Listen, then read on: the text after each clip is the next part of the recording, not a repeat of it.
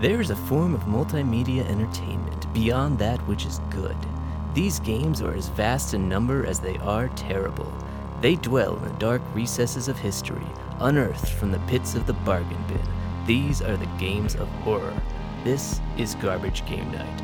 Well, welcome to Garbage Game Night, the podcast where we scavenge the bargain bins for something that is so obviously lower quality, but we have to try and find something redeemable in it. Who knows? Maybe they'll surprise us. But to dig into this, I'll need the help of a review panel here. Now, of course, all of them are as equally important as the next, so order does not matter. Do you do you understand that? You guys understand? Okay. So, Carly, how are you this evening? I'm doing well. And nice choice for calling on me first. I I see what you did there. Yeah, He was Well, trying to that was say really sexist. there is one who is above them all.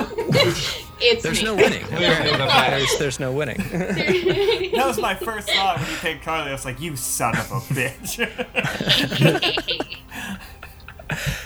Hunter, how are you? I'm doing great. Really good. Excellent. How are Glad you? to have you. I, I am very well. Let me get out my scorecard. Get one for Hunter right here. Oh, Tough luck, but I'm doing very well. Having some fun exploring the world of Twitch, making some new friends, and yeah, I'm d- doing good. Frank, how about yourself? Oh, I'm doing great. And again, just as importantly, Tom, how are you? hey, doing good, man. But really, how are you? And I don't mean in an arbitrary. I don't mean in an arbitrary kind of reflexive way that Hunter meant it. Right. I, I mean like. That's just Wow. about points. I mean genuinely. Did you just assume Right. how I meant like? it? Like, please don't give me a point. don't even give me one. I'd hate to get one for You this. don't doesn't even one. deserve it. I genuinely just want to know how you He are. doesn't deserve it for piggybacking off of me. Wow. Yeah, I mean, honestly, if I were to really get into it, then uh, I'll give you a point. Then, all right. I'd like to give my points to charity. I don't- I- I- Charity of your choice. Eventually, yeah, eventually we're gonna regret the, the awards and the points as it just. I like to dedicate my points to the troops, all the troops on both sides. Yeah. And uh, speaking of war, uh, the last game we played was Velvet Assassin, stealth World War II game starring a morphine addict, extremely loosely based on a real war hero. Uh, if you guys had anything you wanted to add to that, I realized a, a note that I left off. It ended with a church burning to the ground filled with civilians of a town. And I realized it was a seamless tie in to the first game that we played, The Outfit, which also had a church burning to the ground with civilians in it. Um, Yeah. So, yeah, maybe they're in the same universe, or that universe is actually our universe. Because it's the horrific events of World War II. But if you guys had anything you wanted to mention from uh, from Velvet Assassin, it pushed it out of my mind. good. That's what you got to do with Garbage Game Night, you know. Uh, you, know, Uh, just you know, war is hell. you know what I would. War. I think- I war think hasn't we said War that changed. in the never first- changes. I think we said that in the outfit when we were playing the outfit. I think we said those same words, and they still apply. So Yeah, yeah. That. War doesn't change. You, you know what I would Well, uh, I would say about it is that I was because I literally just listened to it uh, today. Um, Mm-hmm. A little refresher before going back on today, um, so I could complain about things that got edited out. You know, like fantastic lines of mine. Uh, Yeah, your hil- hilarious bits. Yeah. Right, right, right. Exactly. Um, well, I was, I was just thinking about like we were a common thread. It was like sexualization of the character, and I was thinking about like other female leads in games, and I feel like when you do it in that metric, then this game was not bad at all. like that, like yeah, like if- relative to other games, you're saying. Right. Like if you just did it relative Right. across the board, you were like, how sexualized was Velvet Assassin? You'd be like, not really. You know what I mean? Like, Sure. I, and I mean that in a Yeah. in a negative way for gaming. You know what I mean? Like that. Right, ag- acknowledging that the bar Right. that has been set in gaming is not necessarily where it should be. Right. Sure. Like I just I, I was thinking about it and I was like, man, is, isn't it kind of like fucked up that we as individuals were like, hey, that's dumb and it shouldn't be in there, but it's uh, uh, you compared against the norm is like way better. I don't I don't know. I just was Sure. that, that was kind of No, my take. What was it? yeah, I agree. All right. Well, let's get moving. I'm excited to jump into the game this evening. We have a lot to do. So, yeah, we're live on Twitch right now, like I said um, when we first started. But thanks everyone for joining us. And uh, you can follow us on Twitch at twitch.tv slash ggncast. If you're listening to this on the podcast, if you're in Twitch right now, you know that. But yeah, I'll, I'll pull some comments and stuff from the Twitch chat uh, as we go along. And so, all right, let's get into the game this evening. So, there has been a long history of video games based on movies, especially Disney movies. Uh, for those in our generation, we probably remember playing some uh, difficult platforming games like Aladdin, Lion King, Little Mermaid on NES.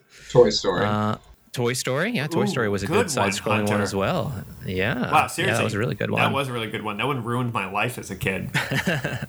Bad. So, without without too much uh, ado here, the game that we're playing this evening is G-Force. Now, there's a PS2 game released in 2006 called GeForce that's described as taking you on a journey into the wide world of water skiing. It consists of three playing modes practice for honing your skills in the noble art of water skiing and mastering tricks. We're not playing any of that crap. We're, No, we're not playing a water skiing the game. Hamster. They're guinea pigs. Are they guinea pigs? What we're G is for talking about pigs. is what do you think G is for? Guinea pig. Guinea Pig Force, and we're all familiar with the movie G Force, oh, right? no. I've never Yeah. seen it. Oh, well, Very so. fortunately, fortunately, we have uh, someone who's an expert on the film here with us this evening, and uh, we're going to go to a section.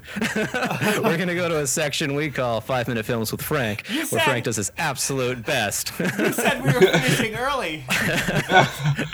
absolute will, best to condense a film in Because five this minutes. is a simple film made for simple people. and I'm going to be assisting Frank this evening, actually, with a little slideshow. So let me let me fire up my slideshow here. Hold on. You're just trying to do slideshows and, and presentations now, aren't you? Is this like the new? Yeah, this is- this is a yeah, whole- that's what it's all about. This is a whole production now. It's all about Windows Movie Yeah. Maker, man. Tom, I know you have a, a long history and love of guinea pigs. Oh. And uh, I'd, I'd ask you this evening if you could install the game G-Force so we can we can enjoy your playthrough of it. Okay, just just so everyone's aware, I hate them more than any animal on the planet. Which doesn't make any sense. No, it does We'll make sense. it. Frank. What's wrong It does make them? sense when you walk into. You the can pet tell your store- story. You can tell your story.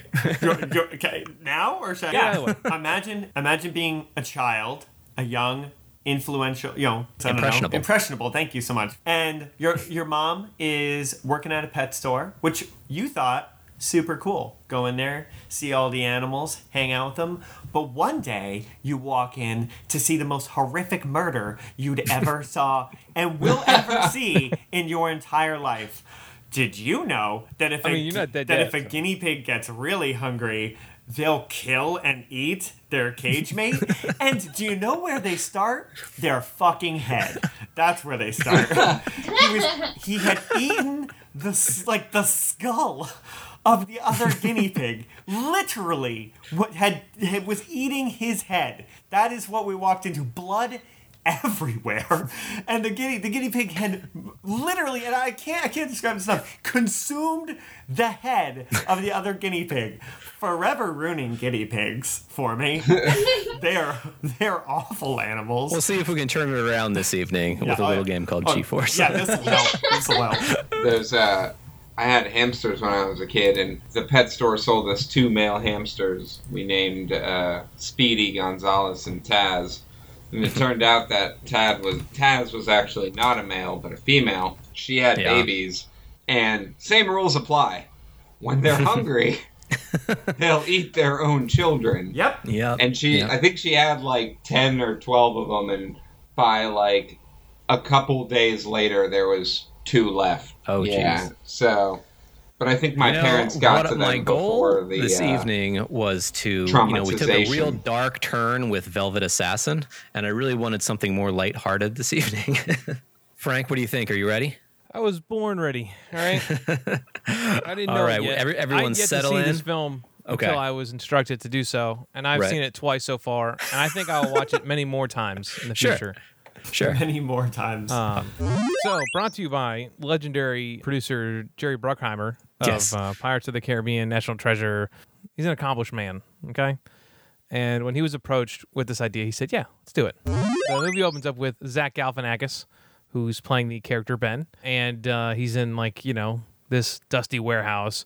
And uh, he's like, You know, we're in a secure location. We could talk freely here. We're going to have to go. The FBI is going to shut us down tomorrow if we don't, you know, show them we're worth, you know, the money that they're uh, investing in us. Mm-hmm. Uh, and then it cuts to uh, this, what would you say, orange, orange and white guinea pig. Um, Yeah, yeah. And his name is Darwin. Uh, he's kind of the leader of the group. He's played by Sam Rockwell. He's in a lot of stuff. Sam Rockwell. If you, if you see him, you're like, oh, that guy. He, he opens up this little briefcase. It's, an elaborate move. He puts it on the table. He spins it around. He pops open the thing. You know, uh, an art department guy really put a lot of time to that little briefcase. You know, like futuristic, holographic presentation about what they have to do. And uh, so the FBI, it's kind of confusing because uh, it's like the FBI, but also Homeland Security. So the mission is they have to infiltrate um, Bill Nighy's place, who he's playing uh, Leonard Saber, who doesn't you know give some weapons to the United States government for Sure. a big uh, thing of cash. Uh, and he's the he has a co- new company called uh, Saberling Industries, you know, and uh, they make appliances. He can hit a button and activate it and, and, and trigger, you know, maybe having control. They really don't know 100% about what the issue is, you know, but they just know that there's these microchips and they're, you know, supposed to be controlling stuff and it's going to cause cluster storm. They don't really know what cluster storm is like what it, what it's all about. And then you have Blaster, he's kind of like, you know, the the arrogant uh, weapons expert, blow it up, you know, attack guy.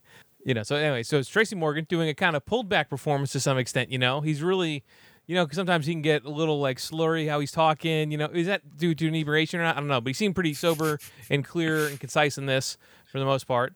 So that was interesting. Juarez, played by uh, Penelope Cruz, and you know she is the, of course, the the Spanish accent uh, guinea pig who you know you later find out is actually from South America, where guinea pigs come from. Um, anyhow, who, who who is not Salma Hayek? Who is different than you Salma not Hayek? know Important to that? know. yeah, but she plays a lot of similar roles, and they could honestly play relatives. And I don't know. So the plan is to go in there, infiltrate, uh, take information off his computer, you know, do a little hacker man, you know, and get out with the information and give it to the FBI and say, hey, look, you know, this team, look what we did. You know, you guys, I think they were working on it for two years, you know, the FBI, and they couldn't crack it. They couldn't get a, a warrant or anything. So it's like, you know, if we can do this, we're going to prove our worth, you know? The animals can only talk when they're wearing their earpieces. They all have like tactical gear, you know? Well, it would be, it would be like a. I'm sorry, my guinea pig. You know, I've been around. I, used to have one in my backyard. He was a wild guinea pig.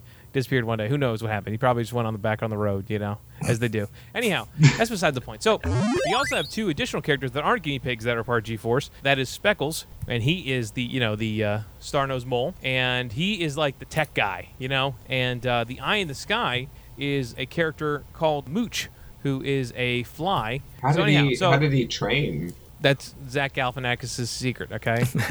that's why he's being paid by the government because he's that good, okay? Speckles the mole uh, is actually played by everyone's favorite actor Nicolas Cage, and uh, and he's doing kind of like a voice the whole time. You know, it's like it's not it- you you if you heard it first, you're like, who's this guy? You know, it's Nicolas Cage.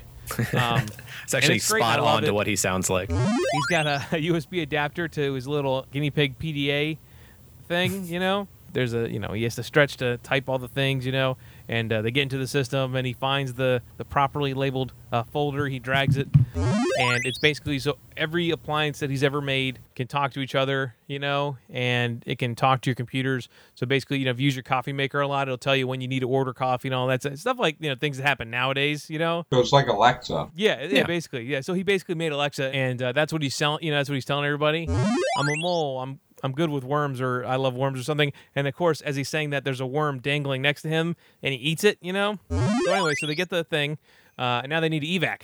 So they go and they have their little hamster parachutes, and they kind of parachute down. There's no rodent left behind.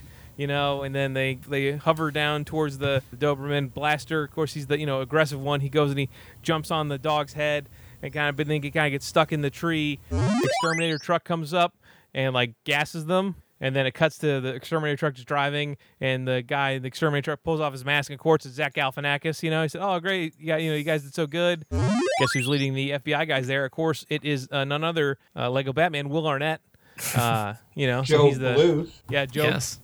and uh, perfect Gob, and uh, so you know I've made a huge mistake. they mistake. go in, in and letting they're like, "Oh, Frank you know, describe a movie. what, what's it all about?" And uh, of course, he, he opens up with showing them, you know, what, like if you were to have like a, the ability to have like an animal surveillance covert team, what would you show first? You'd show them, of course, the cockroaches you have. Uh, Will Arnett's really not impressed by any of that, you know. then they start talking. He's like, "Well, okay, this is a little, this is a little out of hand, you know. Uh, this is weird." And there's a whole to do, and then Speckles uh, decodes the thing, and it's just a presentation of a coffee machine. And then Will Arnett's like, "Oh, this is great," you know, like you guys go behind my back, you steal information about this guy's coffee maker. Yeah, he makes appliances. You know what I mean? Uh, he's like, so you guys are gonna get shut down. They evacuate. They kind of, you know, they have little tubes naturally, so they evacuate in the tubes. So they get brought to the pet store. Mooch also sneaks his way into the truck before uh, the door closes. They get to this pet store. He just puts them into, you know, the little display that uh, Tom is so familiar with at pet stores, where they put the animals together. Uh, so, so they So get in this is where you know, they kill each other. Yeah, The killing floor. yeah. well, that that would have been the best way is if they get in there and they turn to each other and like there's a really grizzled like a guinea pig with one eye and he's just like, "Welcome to the killing floor." Like that that, that would be the best representation. No, this movie is a little, it's a little nicer around the edges than that. little hamster, who is played by Steve Buscemi. Oh, yeah. His, his name's Bucky, and he's this like little. He's kind of crazy, you know. He's got he's he's Wait, wait, wait. on Steve edge. Buscemi? yeah. Well, the Alfred, hamster. you have my attention playing. now. I don't know Steve if he could Buscemi play is that. a I very well-adjusted man uh, and a hero. Yeah, Okay, you should have started with that. I'm suddenly interested. Yeah. From under there was like someone under the pine shavings. There's a big fart. It reveals another guinea pig, you know. And then Steve Buscemi's like, "I'm not part ferret," you know. But you know, yeah, yeah. My grandmother did date a ferret one time, you know, but nothing happened, you know. We're, okay, we're picking up. Don't worry. It, it, it- it all kind of comes quickly. All right, this movie's almost over before you know it. So, It's because you don't want to I end. hope so. so she, you know, is saying how she's gonna dress up Juarez and all this stuff, and Juarez is like, "I'm gonna friggin' bite you," you know, if you do that. And then uh, the kid's like, "Oh," uh, the older uh, boy is like, you know, uh, I want to see that fat one, you know. So uh, they pick up Hurley, and uh, the grandpa's like, "Oh, what do we feed these things?" And the guy who's working there's like, "Let me show you." And they walk away. You know, Hurley's so excited. He's being adopted. You know, he, he just wanted a family this whole time. And uh, he's talking about how he wants to, you know, all this food he wants to eat and all this stuff. And as he's doing that, the kid pulls out like a little uh, lacrosse uh, ball flinger thing, you know, and he sets Hurley in there and he throws him uh, across the pet store to where there's a big snake, right? So Hurley falls in the thing. The snake lurches at him, and he hits the side of the tank because he's, he fell into the tank right next to the snake tank. So he's fine. And I was waiting for like you know a scorpion to come out or something. You know what I mean? Because it was like well, there's an empty tank. You know, there's to be another animal in there that could you know scare him or something. But they, they didn't go for that. Maybe they were playing too. It got cut. I don't know. Uh, and then it cuts to, you know, some things happen. You know, things are happening. All right. Uh, one of the things that like, yeah, but it's the coffee thing again. And then their computer starts to get like buggy and hacked, and you know, it's like something's happened to it. You know, some kind of spyware or malware thing. And they're like, whoa, that's like a you know really strong computer virus that was on those files. You know, this is kind of strange. Speckles, the mole played by Nicolas Cage, is playing dead because I guess the mice had said that one of the other mice had died, and they just buried him out back. You know. And for him, that's ideal because then he could just keep digging. So then he throws the mole directly into the trash truck, who immediately compacts the back. You know, you're like, oh my god, they just killed Nicolas Cage. You know, As a mole, doing a voice. as a mole. And, and you hear him go, "Oh no!"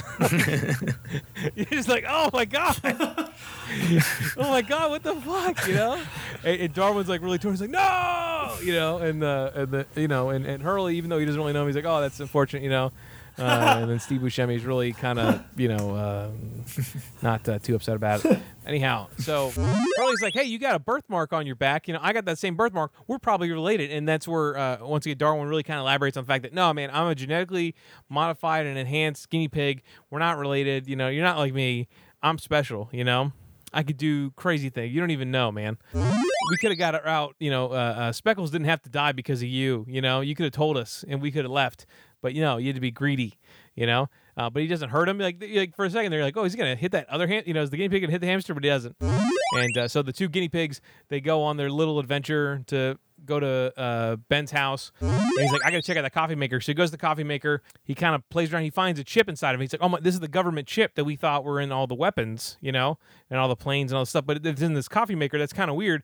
He tries to take it out. That activates the coffee machine. The coffee machine becomes like some sort of transformer robot thing, you know and it tries to kill him and Hurley. The girl has been dressing up Juarez this whole time. She put makeup on her. She gave her a different earring and uh, lipstick, painted her nails, all this stuff. Blaster is being used as like a, uh, a dummy, a test dummy in a little car, you know, and the kid's driving the car around and like crashing them through, you know, make them do all these tricks and stuff. Get back to Ben's house. Everyone got back to Ben's. And he's like, "Oh, what happened to Speckles?" Like, "Oh, Speckles, you know, he died. He got crushed in the trash compactor. You know, everyone's really sad. Three guinea pigs, hamster ball things. You know, Mhm. Well, I guess they're guinea pig balls. They drive off, and they're being pursued by the FBI naturally. So they go on this, this crazy chase, and they call for backup. You know, and the backup's like, "We're why, who are we chasing? What are we doing? You know, what?" They infiltrate the house. When it happens, the guy hits the button to activate the thing, and it causes all these appliances to go crazy. Hurley, who's supposed to be the lookout, you know, of course he wasn't looking out. He gets trapped in a microwave because it had a piece of cake in it. So the microwave is trying to decide how to properly cook Hurley. He sees Speckles there. He's like, Speckles, oh my God, you're alive and you're in the bad guy's hideout, you know?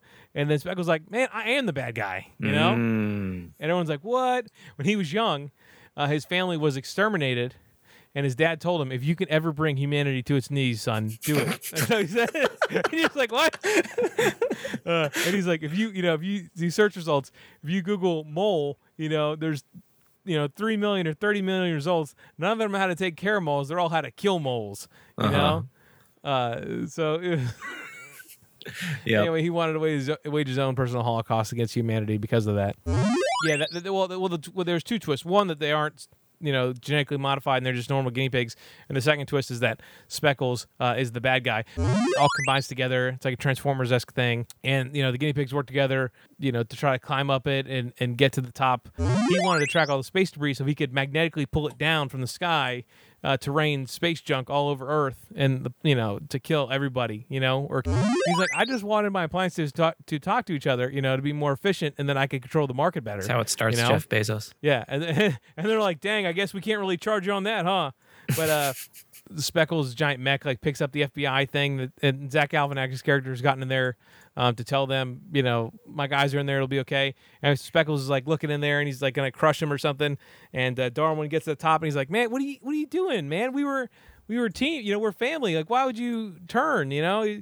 It's like I get it, your parents died, but it's like you have us now, you know. And it's like, and Ben saved you. Ben like taught you stuff, you know. He made you who you are. And then like he's looking at him and his back was like, oh man, I can't believe I did that. You know, I'm sorry guys. Like it's a complete. It's like the fastest 180 you ever see a bad guy do ever. Darwin's like, well, we could stop it with this, and he puts the virus in the thing, and it shuts everything down. It's like, oh, happily ever after. They all get, they're all part of the FBI now. Even Hurley. You're thinking, okay, well, what happened to Speckles? He kind of almost caused a, a worldwide uh, genocide. You Surely know? someone died when all those appliances with blades came to life. Yeah, you don't you, you don't see anyone dying, but y- like he was raining space trash. But uh, apparently, no, he's just he's just working to take all the chips out of the, appliances. You know. Oh, also one other important detail. I can't believe I forgot this. As Steve Buscemi's character pushed Jon Favreau's character out of the thing, he said, "You're right. My grandfather was a ferret." You know. Um, so yeah, he, he, yeah. That's a anyway. That, so that was really the most important part of the movie. I Yeah, think. so that's that's I think Uh, about what we need to know for for G-force, right? Yeah, that, that's pretty much all G-force. Just, you know? you know, I think we started exactly an hour ago. yeah, I think I think I got all the We important covered stuff it. out. Thank you, Frank, for another excellent section of Thank Five Minute. Films with Thank you, Frank. It Thanks, only took five minutes, guys. It was only five minutes. It was a glorious five minutes. Oh my god. If anyone's still listening, Uh, before this game came out, reporting from GFC in 2009, IGN first told us of this game in late March. So a couple months before it was released, it was released in June of 2009. They describe it as a typical 3D action platformer, and the game would release three days before the movie came out. Build that hype train for the movie. Yeah, so the movie also came out in 2009, I think uh, first weekend of July, and this game came out in June. And uh, yeah, before we turn the game on, did anyone anyone know the movie or the game existed? I knew the movie Yes. existed. I didn't know that was Yes, yeah, heard of the movie. Yeah, okay. I, I guess I knew the movie existed, and therefore someone's gonna make a crappy game of it. You know. Fair. All right. And uh, Pitch is just an action platformer based on a Disney movie. High hopes. What do you think? I, I, I hope for an accurate depiction of guinea pigs. I hope that in order to in order to Complete with when you run out of energy, head yeah, devouring. I hope that when you run out of energy, you can turn to your teammate and crack their skull open and drink their brain and gain life back. Yeah, to replenish your health. if you don't mind impressions, I can give you an impression of a guinea pig, and I'm not gonna do something silly like you know just be like make a zombie sound or something terrifying. I'm gonna try and do a real life impression of a guinea pig. I'm gonna nail it because Frank's was subpar. All right. Okay. All right. Hold on. Wow, shots fired. Okay, Go yeah, ahead. yeah. It might take a second hear it. because it's actually really painful to do. Okay. Oh god. That's it. That's, They that's are a- not that high pitch, but like the tonal changes in it, that's pretty accurate. I'll give you that. Yeah. Yeah, when you hear when It's you true. don't feed them enough one day, just one day, when you forget to not feed them What, on I- what time, I'm, I've heard this story the several screams. times, and I feel like what I'm picking apart is that you forgot to feed them, and this is mostly guilt that Forgot- we're hearing well, okay, about, and your aversion to guinea No, pigs. my mom worked at the store. So, and you know what? That's a great question. I'm gonna call. I should call my mom and be like, "Hey, remember all those years ago when you worked at a pet store? Did you not feed?" She's gonna be like, "No, that never happened. right? No, no. you she- made this up. I don't know what you're repressing, Tom."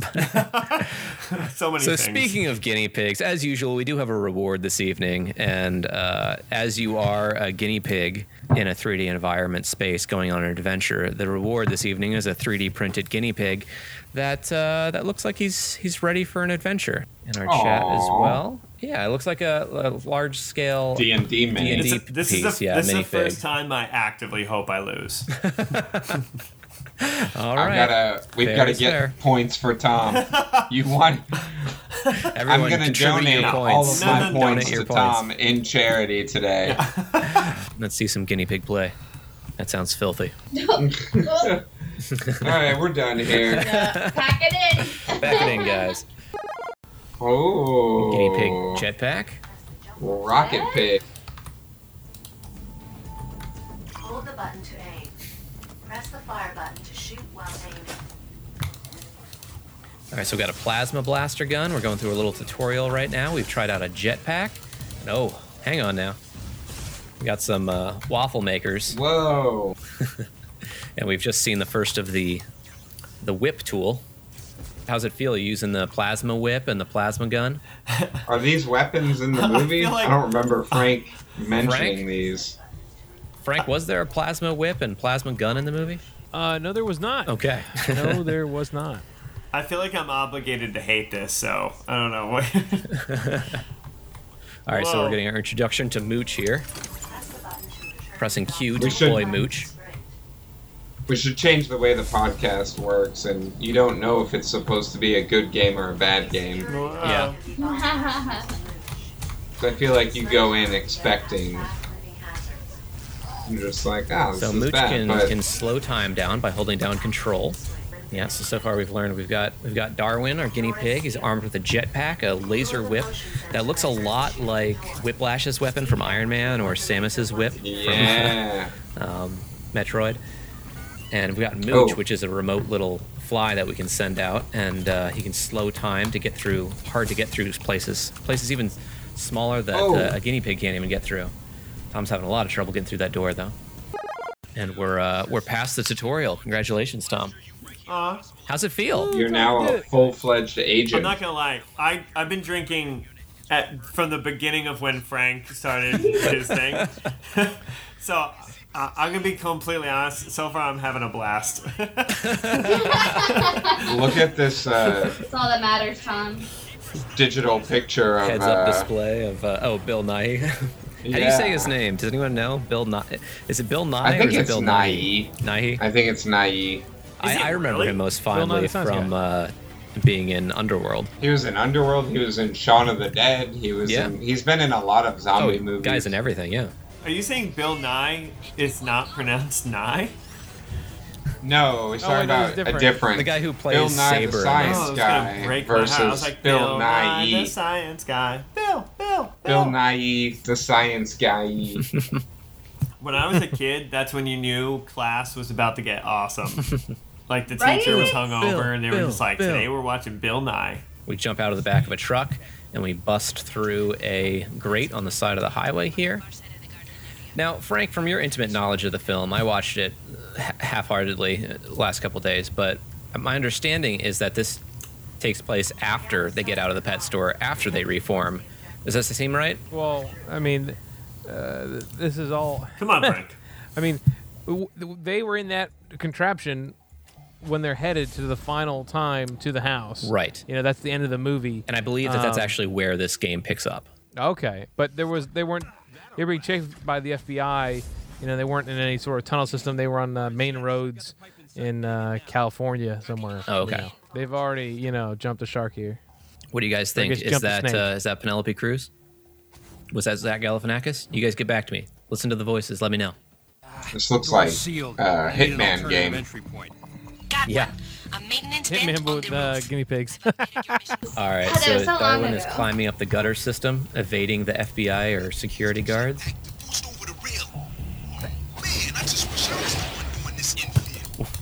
What do you guys on, think? Is that vertical Tracy Morgan? No. if I had to guess, I'd say no. I love that you drop down, Tom, and you like you freeze and you check all your surroundings before you move. Yeah. Is Listen, he's playing the game, just instincts. I'm trying. I, I haven't played a game uh, for a while on GTA, and I'm trying to play the shit out of this one. Literally, the first the first guinea pig I find is fucking dead. Fire button to shoot. Wait, do you think you're gonna find the fighting guinea pigs in this you're game? find any rivals. Where's the button to gnaw his head off? So, first impressions, Tom, as you're handling it, as everyone's watching it, what do you guys think? I think so far, th- I feel more covert than uh, Violet. Violet. Uh, It's not Vi- Velvet Violet- Assassin, Velvet. Velvet Velvet Assassin. Assassin. That's it. Yeah, Yeah. Velvet. This feels a lot more covert out than Velvet Assassin. Just wait till Darwin takes morphine and the game gets And gets really out of I'm negligee. I'm excited to see him. Yeah, the negligee. Yeah.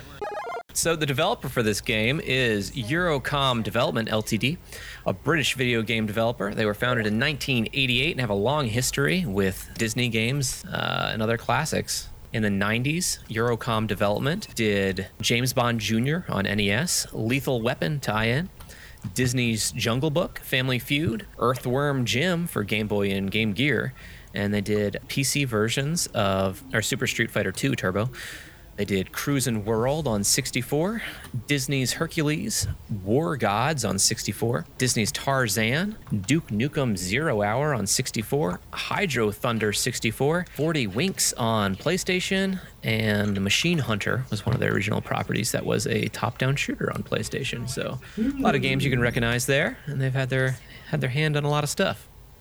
Actually, that was just the 90s too. In the 2000s, they did 007 World Is Not Enough, 007 Nightfire, Spyro A Hero's Tale, Robots, the movie tie in, Batman Begins, Ice Age 2. Why did I abbreviate this like I would recognize it? POTC. What is it? Oh, Pirates of the P- Caribbean at the World's End, Quantum of Solace, uh, Dead Space Extraction for the Wii, and then in the tens or the aughts, is that what we call the 2010s? Was GoldenEye 007 Call on them Wii? the golden years at this point. the golden years back before this fucking decade. Uh, um, they did uh, GoldenEye 2007 for the Wii, Rio, Disney Universe, GoldenEye 2007 Reloaded, and 007 Legends. Unfortunately, in late 2012, laid off about 75% of their 200 employees and were shuttered by the end of the year from bankruptcy. Darwin's about to hack into the computer. Hacking Gets is up very on top of the realistic desk. in this game. Hacking is very realistic. He walks up to the keyboard, you hold down the E key for about two seconds until it completes, and you are now Hacker Man. No, it that didn't easy. work though. Zero oh, it didn't work. Yeah, he had zero access, but what he needs is the key. All right, Mooch is going the wrong way, it looks like. I'm not sure where you're supposed to go, Mooch, but you missed it. Classic mooch. Well, the game was published, obviously, by uh, the Big Mouse themselves, Disney Interactive Studios Inc., which was established around 1996, uh, which was a continuation of Walt Disney Computer Software Division. They were already doing some things in the video game space. Uh, and around 2003, it was rebranded as Buena Vista Games. Are you trying to fly into Bill Nighy's face? They won't. That's kind of rude. Buena Vista Games Oh, was no. reorganized in 2007 and combined with some studios to form Disney Interactive Studios. They took on an ambitious toy box strategy that included Toy Story 3 and Disney Infinity. Between 2008, they reported a 200 million per year uh, loss, and they shuttered most of the small studios, mostly because of Dif- Disney Infinity, honestly. But they didn't have a lot of success with their other games. So in 2014, they laid off 700 employees eh, after officially canceling Disney Infinity. Again, 700 employees they laid off from that studio and they closed their doors officially hmm. in 2016. So actually, now any games that you see that are Disney games, they're mostly licensed out to other companies. They have um, they make a couple small mobile games, but they really don't have any in-house publishing anymore. And they have specific hmm. deals worked out with like EA and such. Um, so like that's how Star Wars games are made or EA games. Yeah, so Disney video games are kind of kind of dead. Sorry for the bad news there, but uh, Oh no. yeah. Like I said, this game came out in 2009. We've done a couple games from 2009, including the last one, Velvet Assassin. Also, Rogue Warrior, Jurassic The Hunted, and uh, another rodent based game that we've done. You guys familiar with our other rodent based game? Remember what that was? Oh, Uh, Bad the Rat. Bad. Rats, that's right. Frank. Carly said bad rats. Oh, you did. as Sorry, well. yeah. 'cause I'd hope Carly would remember. She won because she didn't play. right. She's the baddest rat. I have my my beautiful little plague rat. Yeah. Yeah, I do. It's right here. Things are Oh, coming alive. no. That Dell computer he has. This is like the Transformers movie. Yeah, it's very uh, similar. Oh, look, you can see Mooch flying around. Isn't that a nice touch? Like anywhere you are Yeah. walking around as a guinea pig, you can see Mooch flying around. Yeah, it's pretty sick. Well, like I said, the, we played some games that came out this year, but the top games of that year, which I'm sure we've mentioned before, so you can have some context about when this game was coming out, would have been Uncharted 2, Call of Duty Modern Warfare 2, uh, Street Fighter 4, Braid, uh, Batman Arkham Asylum, and God of War collection on PS3. It just pointed out your movement, Tom, if you want to practice that while aiming, like while aiming down sights with your plasma gun.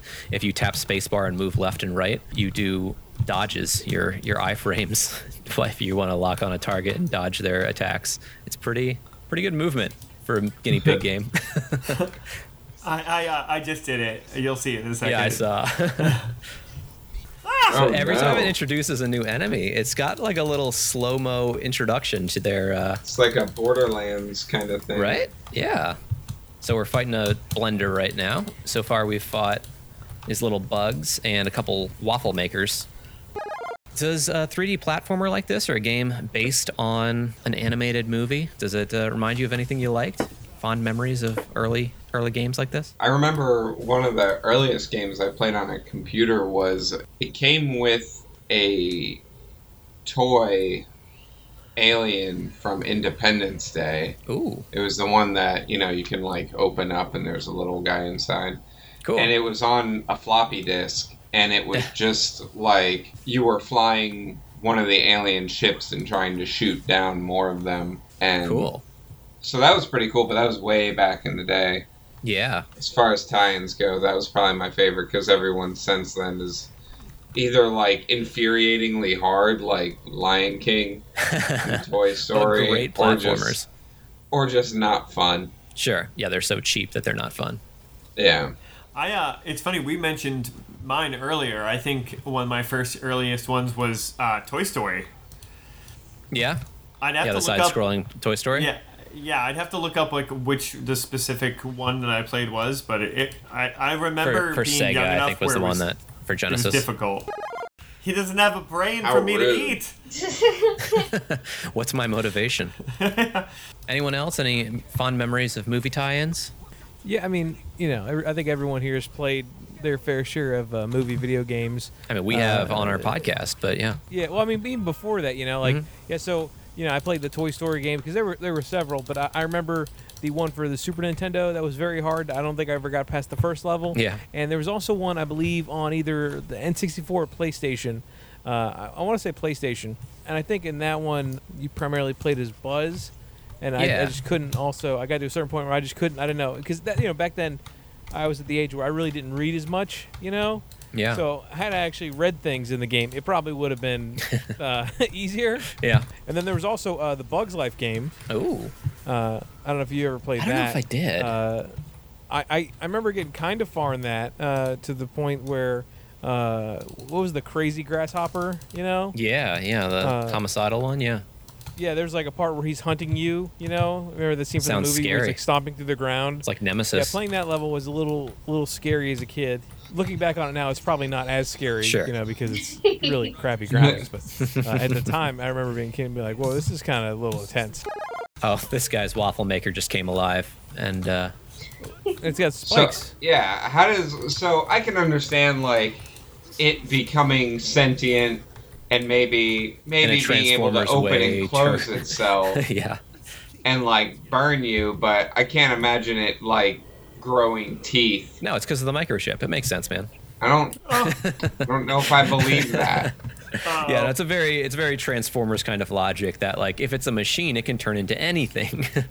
Yeah, it's like it didn't have that before. It can't just create matter from nothing. All right, well, yeah, you guys have probably played some difficult early Disney games. I think uh, Hunter, you mentioned some of the, the difficult platforming ones. Oh, Uh, I think Aladdin. Aladdin, Yeah, yeah. Aladdin, yep, Yeah, Aladdin, Ducktales, Little Mermaid. first one. There's a there's a reason they all had a kind of a specific, very difficult feel. A lot of those are Capcom games before Disney kind of ventured into it. Um, all those games are official like Capcom licensed games.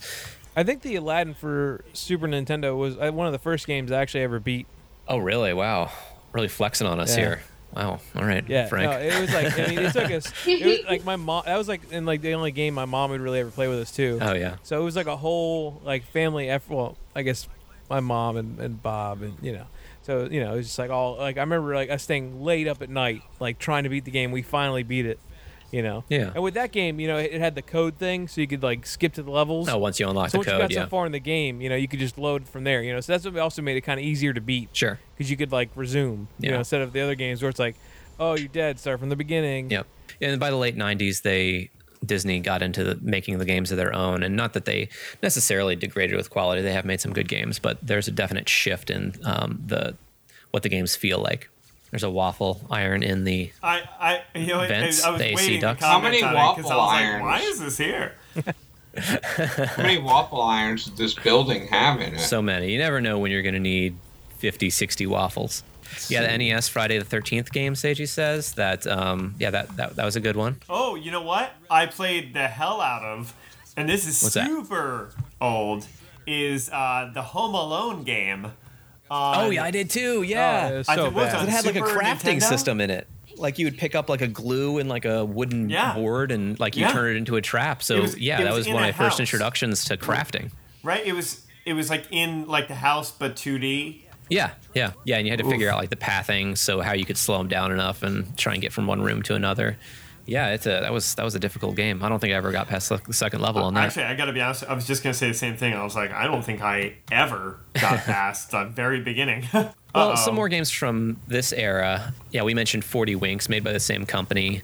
Uh, other 3D platformers is really what I'm talking about. Just some other games like this. It's got a Banjo Kazooie kind of feel, or Jak and Daxter, Psychonauts, Ratchet and Clank, Sly Cooper, Sonic Adventure games, Super Mario Galaxy, and Conker are all kind of the, the 3D platformers that this is uh, this is kind of emulating, right? And you haven't really gotten into it too much, but we'll see more and more puzzles as we go along.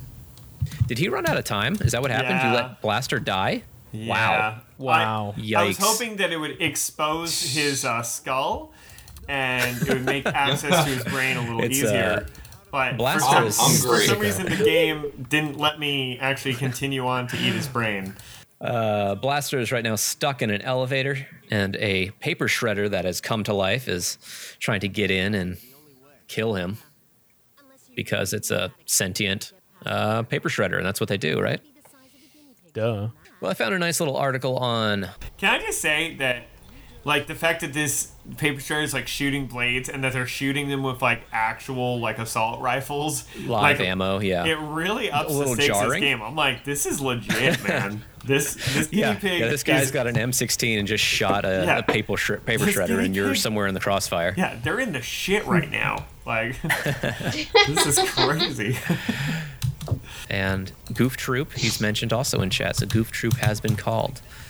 All right, we'll take a look at this. So yeah, they have an article called "The Best 20 Disney Games Ever Made," ranked by Matthew Bird. We'll see if you're right, Matthew Bird. So 20, he does put Disney's Hercules. I think someone mentioned that. Um, that's a PlayStation game. Um, next, they have the Toy Story game, which we've mentioned, came out on Super Nintendo and Sega Genesis. Uh, that was a 2D side scroll. That was actually done by Traveller's Tales, which was a British game developer um, due to its early relationship with Giant Interactive Entertainment, they which they purchased. Uh, Giant Interactive Entertainment, I think I've got this right. They owned the rights to all the Lego games. So when they were purchased and merged, they formed TT Games, um, Traveller's Tale games, and TT Games you've probably seen before because they make all the Lego games, and that's kind of how the the relationship between Lego games and Disney games formed, and that's why we have a ton of uh, Lego tie-in Disney games because think Lego games are actually kind of a competitor because owned by WB, but um, yeah, that's where the relationship comes from. Next, they have Black Cauldron, which is a, actually a DOS game made by Sierra Entertainment, so it was a point-and-click adventure game. Then Little Mermaid on NES, a game that I have no shame in saying I played the heck out of. It was a very difficult game by Capcom. Um, yeah, that uh, again was, I guess you call it platforming even if you're under the water, but you know it's underwater Under levels. and- sea. Yes, we can tell that you've had a few whiskeys. Thank you, Tom. That's Next because on you number said under the water, and it just seemed like the natural thing to do to be like, Oh, I see. Yeah, I did. I see. See what I did. is there. it, isn't that how it goes? Uh, Don't be, don't be so crustacean. I don't know. It's not working anymore. Number Have 16. you been drinking too? I wish. Number 16, they have Disney Infinity. Uh, it made the list, but it did bankrupt their uh, their game development side. 15, they have World of Illusion, starring Mickey and Donald Duck. And as Fredo said, number 14 is Goof Troop on SNES. It's a popular game. Uh, 13, Castle of Illusion, which was um, I don't know, never played that one. Looks interesting though. All right, so Tom has found a kiosk in this game where he can spend his uh, currency that he's been collecting. You can max out your ammo, so restock on your ammo, upgrade your weapons, buy new weapons, and also buy the hints for around the map. Because around the map, you're going to find uh, CDs that'll unlock more weapon upgrades for you. And uh, yeah, so there's in game currency in G-Force, and you spend it at kiosks, which are very conveniently programmed to have little keypads down on the floor level, guinea pig weapons. I'm sorry, but this is going to be the highest game I've ever rated. Enjoying it so far? The upgradability of it? I I wanted I really maybe it's because I've had the bar set so low where I was like I am determined to hate the hell out of this.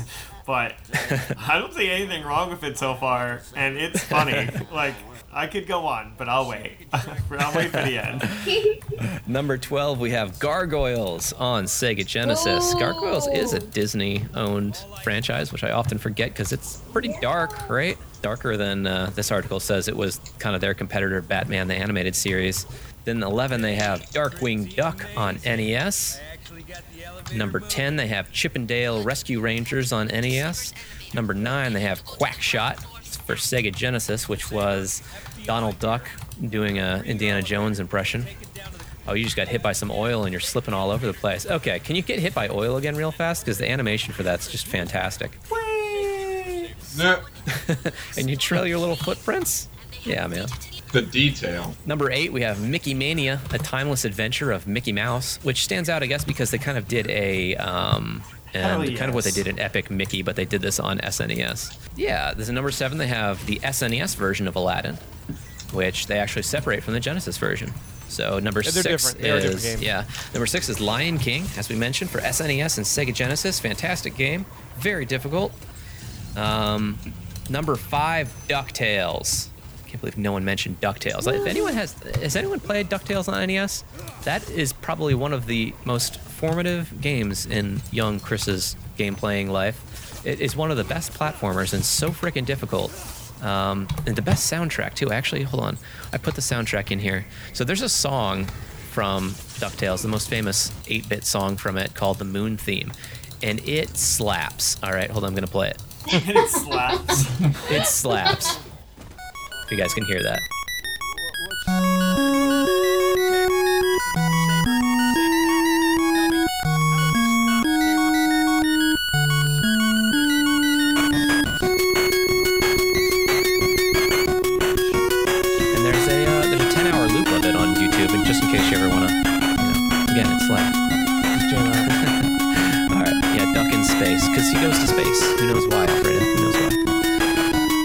Epic Mickey for the Wii they put at number four. A very good game, which they followed up with Epic Mickey 2. Not nearly as good. Uh, but yeah, Epic Mickey kind of caught the caught the world off guard. They stole everything from Super Mario Sunshine, if we're being honest, but it was a very good game. So we have Aladdin for Sega Genesis. They put it number three. Again, very different from the SNES version. They added a sword and uh, better graphics. So yeah, that's the one to play. Number two, they put Tron 2.0, a game that I've never heard of before, and they put the note in here that um, if you take take away from this article, uh, it's to give Tron 2.0 a chance. Um, it's made by Monolith Productions, same company that made Fear and Shadow of Mordor, and apparently it's really good. Never heard of it though. Um, it came out for Xbox and PC. So, oh, I saw Mooch flew into a uh, a uh, Yeah, I, I, bug want, zapper. I want to talk about it. Mooch died. Wow. So, have you figured it out yet, Tom? Not yet. Hold on. Okay, we're gonna watch see if you figure this out. He's got to get over a high wall. Okay, Speckles is telling him to jump into the stream, yet he keeps shooting it and turning the stream off. so he's. It's it's literally told them like four different ways about how to get through this part. I'm sorry. I was. I thought I could use Mooch. you get use a uh, a vortex that has spinning blades to ascend. It's like a, a airstream essentially or wind stream. And the number one thing on this list they have here is Kingdom Hearts franchise. For all you Ah, weebs out it. there, yeah, they. Uh, what? It's a great game. I love Kingdom Hearts. I, Okay. I no, absolutely love it. I'm Why just, don't you marry him? I'm just saying, if, if you went by like volume of how many fanfics have been written, Kingdom Hearts is up there. That's all I'm saying. Wait, how many fanfics I have mean, you to be written, fair, they have every franchise like in one, so Yeah, it's it's pretty, it's kinda- great. Chris, have you written No, I- uh, fan fiction for Kingdom Hearts? It's not doing He's as well as I wish it was insert. doing. You know, I, I thought that I shipped the best combinations I could, but um, yeah, it hasn't really gotten the love. But I thought it would. Anyway, yeah, no, I, I mean, I spent like 300 hours playing uh, Kingdom Hearts just to beat Sephiroth. Probably. I mean, I was one of the best Sephiroth tie-ins ever, and I was a I was a big edgy kid, so I needed to needed to beat Sephiroth. You know, a game we had a great time doing in Bad Rats was Rat or Mouse. So I bring you a similar game, Hamster, Guinea Pig, or Gerbil. Are you guys ready to play Hamster, Guinea Pig, Yes. or Gerbil? I am the largest of these three. oh, me, Guinea me, pig. me, guinea pig. You can just shout it out. Quite a few points go around for that one. All right. These are the wait, least what? It was social. pig, right? Yeah, it was guinea pig. Yeah, sorry. Okay. Everyone, everyone got it there. Uh, they're, these are the least social of the three, and most suggest that you only need one. Guinea pig. Gerbil. Hamster. Gerbil.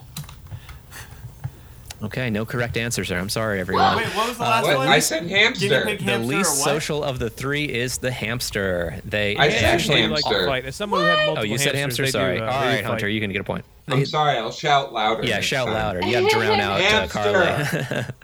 Carly. um, yeah, the gerbils, they do suggest that you get them in pairs. Uh, guinea pigs are absolutely um, social and they always recommend you get them in pairs. But hamsters, they get a little feisty um, and they do not suggest you put them uh, in with other hamsters. Uh, Yeah, they'll they'll cuddle and stuff, and they'll be cool for a little while. But then, like out of nowhere, you'll just hear like a hamster fight, and you gotta take them apart. Yeah. You know, they'll they'll be blood and stuff. They'll yeah. have Mhm. kids solely so they can eat them. Yeah. yeah. Or you know, a lot of times too, it's not that the the kids escape; they're like really good at getting out. yeah. And you'll just find like little dead baby hamster somewhere. Oh, god, because they snuck escaped and snuck they- into a- Yeah, they couldn't get got in food. between the walls. Yeah, they suggest you get uh, male female pair, pairs for gerbils, and you can have them as the website that I read, uh, which was Australian. They used the term desexed. So yeah, you can have them uh, But have those gerbils desexed so they don't procreate. little little snip snip. Little snippy snip. Uh, these are nocturnal and can get grouchy if you handle them only occasionally during the daytime. Gerbil. I'm gonna go Got guinea all our pig. answers locked in. Wow, I am sorry, everyone, that the answer is hamster, hamster. right? Hamsters are nocturnal, and they actually get pretty feisty. And unless you're handling them constantly Yeah. throughout the day, yeah, they'll, they'll just bite you a lot. hamsters just sound awful. Yeah. Yeah. Yeah, I can't really recommend them. These live the longest. Guinea pig. Gerbil. Guinea pig. Guinea pig. The answer is guinea pig. Guinea pigs live five I'm to seven gonna keep years. saying Gerbil. I'm gonna keep saying guinea pig. It's, I'm Five gonna right seven years That's too long. Let's go back to rat If you ask me. Yeah. gonna be rat. I don't know shit about these things. These eat each other and they start at the skull. Guinea pig. Way to go, Tom. Gerbil. oh darn. The answer was all three of them. These tunnel the most. These guinea Gerbils. pigs, Hamsters. gerbils, or hamsters do the most pig. tunneling. Gerbil. Hamster. Uh, hamster, not gerbil. All right, congratulations, Carly and Frank. It's gerbils. Gerbils, you need to give the most bedding to satisfy their burrowing needs. They say that you need to give them the most verticality. Yeah. Oh, These yes. have roomy cheeks to store and transport food. Oh, All it's three. hamster. Hamster. It is hamster. Hamster. Well, the ones that stand out as doing it, yes, it's hamsters. Oh, okay. Yeah, Gotta they get, all like, they next all level have. I should get extra points because they all have it. yeah, I think hamsters you didn't out of say. I don't know how these much- are the ones that are stand I assume because they're rodents, they have they all do some level of uh, yeah cheek stuffing. But yeah, hamsters are the ones that stand out doing that. I mean, I do it sometimes. So Sure, who doesn't? You know, I feel like that's the point of cheeks. These have the longest tails. Gerbil. Gerbil. gerbil. Gerbil. All right, gerbils all around. That's right. Yeah, they have the, the longest tails. Guinea pigs barely have any tails, as we see on screen. And uh, In the movie, they say they have no tails. yeah, yeah, they, their models there don't have any tails. But as someone who owns guinea pigs, they have a little nub. I'm 90% sure. At least that's the way their hair looks when they're sitting. Why don't you go Actually, check? I fun can go fact, check real quick. Yeah, I'll check afterwards. Bring them with on. tails, Oh. We're just but gonna hear. they actually eat them off Here. of each other. Wow, Show- dark. uh, a couple more questions here. Which are the most prone to biting? Guinea pig. It's probably Hamsters. hamster though, because Hamsters. hamsters, Hamsters. hamsters sound like assholes here, but Yeah, guinea go- pigs are absolutely. Oh, sorry, hamsters are absolutely the most prone to, to biting. Uh, Guinea pigs will bite you, but it's it's honestly not almost ever that Why that did my parents get me hamsters, man? because they're they're so easily replaceable and cheap, man. Yeah. That's true. yeah, they live uh, two to three caused a years. hamster genocide when I was a little kid. Genocide? Lying to us all. Well, it was like they would bite me, and then I would squeeze them, and they they would like die. Oh my god, Oh my Frank! gosh. and like my grandma just kept giving me hamsters, I guess. oh my god! And then and then we didn't get hamsters till like I was older and like knew not to kill them, you know. and it was like I don't remember any of that. Wow. And I got told that later, and it was like I was like I did what? Oh my You know? god!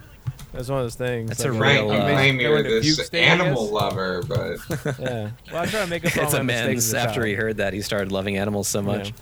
So Yeah, now I, said, I can't do this anymore. now Tom is fighting some flying. They look like um, they're clock alarm radios. clocks, but they look They're like definitely clock radios. they're clock radios with tentacles. They look like they're from the Matrix, like the real world of the Matrix, the giant machines that um, chase Oh, after yeah. the after the spaceship. Yeah.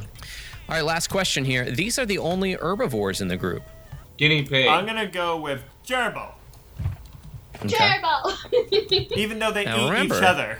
Hunter's gonna say uh, gerbils dis- or uh, guinea pigs, despite the fact that Tom has told us that story. Is that where we're going with? I'll say gerbil. then I'm not gonna give you the point. The correct answer is guinea pig, Tom. Yes. I honestly Son don't know what to tell you. bitch. Guinea pigs are herbivores, Wait, and wait, everything wait. else is an omnivore. Wait, wait. Uh, as- I- as we know- I meant to say guinea pig in spite of right. them eating each other. Because I said in spite Okay, of them I'll eating the each other, right? For some reason, I had a feeling that it was going to be these stupid ass guinea pigs. So that you know what that means? you know what that means? I just want to explain this to you. So He did it out of spite. So okay, so chimpanzees, by the way, they you know what they, they actually are uh, one of the uh, few animals that that murder for the sake of murder. Like it's it's it's absolutely true. Look it up. They'll have uh, like they'll have disputes, tribal disputes, and they'll kill each other, not for food, not for sustenance, not for anything else, to, to kill each other. So that means if guinea pigs do not eat meat, it's murder, Chris. It's not it's not hunger. When I saw that guinea pig do that to the other guinea pig, he wasn't like, I'm so hungry. Thomas's mother never fed me. What will I do? I guess I'll just eat my compatriot. No. He, instead he was like he was like, hey, so like you said, like, this, oh, this is my little area of the cage. You can just stay the fuck away. And the other guinea pig was like, how about you go fuck yourself? And then he was like, yeah, and cracked his head open like a fucking coconut, and then just drank all the fluid inside. And then he was like, you know what? I don't even eat that shit. I just hate you. I just hate you. And you know what? You I don't know what kind of beef I they had. Death. I love that. I am guinea pig destroyer of worlds. So, but it, the, when you saw it, the guinea pig was already dead, right? Well, his head was gone, so yes, Frank. Well, yeah. I was like, well, you didn't hear that. Did you check for a pulse, Chances or- are he probably just died, and then They ate because uh, uh, pretty much every animal, herbivore or not, will eat uh, available protein if it's there. No, you Uh, murdered him. You'll see No, it- iguanas you eating can tell. Dead carrot. can like tell. And they're not it's, it's, herbivores. it's, it's one of those things. Like deer, deer will eat. Actually, deer will sometimes kill things. Frank, eating. I used my Um, child detective skills, and there was signs of a struggle. and As you in, can see these tiny in footsteps leading away from the scene of the crime. in guinea crime. Not- piggies, he was starting to spell out help with his own blood. It was awful. He did not go softly into that quiet night, that good night, whatever the line is. Absolutely, he did not. Do you guys know where guinea pigs got their name? From New Guinea. Eh. New Guinea's actually in the Malaysia area, and they're also not pigs. So uh, some thought they got their name. No kidding. they they're a rodent. Yeah, they. Some people think they got the noise from the squealing noise they make. I don't know how you how you get that. Like if there's some way you can say the word guinea, I don't know.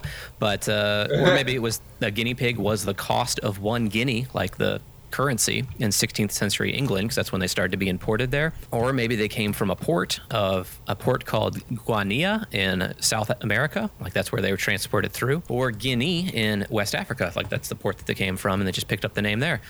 Nobody really knows, but they originate in the Andes, which is in the Peruvian area. Another random fact: you guys know what the largest rodent is? Since we've talked oh, a lot about I know, rodents. I know. It's a Capybara. capybara. Capybara. Wow, apparently that's, that's that's one of those fun facts, like the what's the powerhouse of the cell, I guess. All right, so everyone knows Yeah. that a capybara is the biggest uh, rodent and this uh, bigger than an average dog. Uh, do you know what a male and a female guinea pig are called? Think pigs. Uh, A A couple. murderer and a murderess. like what? What do you a call a male sow. one? What do you call it? and a hog. Close. You'll get half a point, Frank. It's Sow a it's a a- sow and a boar. Boar. Yeah, a little tiny Oh. boar. And they uh, they live in herds in the wild. Can you imagine a, a, a herd of guinea pigs just traveling not, through not the really. through I just field? imagine one fat one and a thousand corpses. Some more random guinea pig There's a, there's a guy in Florida. He A raises them thousand outside. headless corpses. and I'm sure a ton of them get picked up by hawks. But all right, uh, maybe I'm sure he has it Well, I think caged he probably in. Yeah. feeds them to his snakes, but I don't. I don't look into it. Uh, I they, don't d- ask questions. they do not make their own vitamin C, so that needs to be supplemented in their diet. Their teeth do not wear down on their own, so they will grow indefinitely. You do have they have to do have to wear down on things that they're chewing. The oldest one in the world lived to 15 years old, and I guess you would put that in the Guinness Book of World Records. Did you guys, did you guys hear my right, joke? guys, have a good You guys hear my joke? Five hours of Uh, this shit. Just to get to that joke. That's why I brought everyone here today. So Yeah. uh, they have four toes on the front and three on the back leg. Newborns can run at three hours old. And uh, now that you're endeared to them, let's talk about the delicacy that is guinea pig meat. Oh, are we endeared to them? I was. Yes. I don't know. They they can run at three three hours old, and they have they don't have enough toes, and they call them a boar and a sow. They're adorable.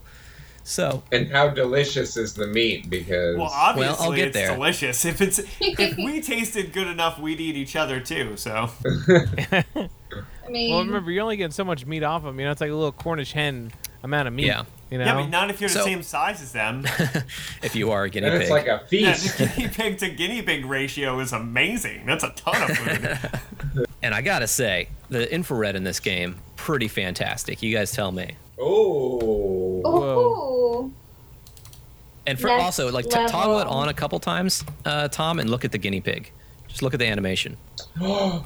Like it's it's pretty What? thorough.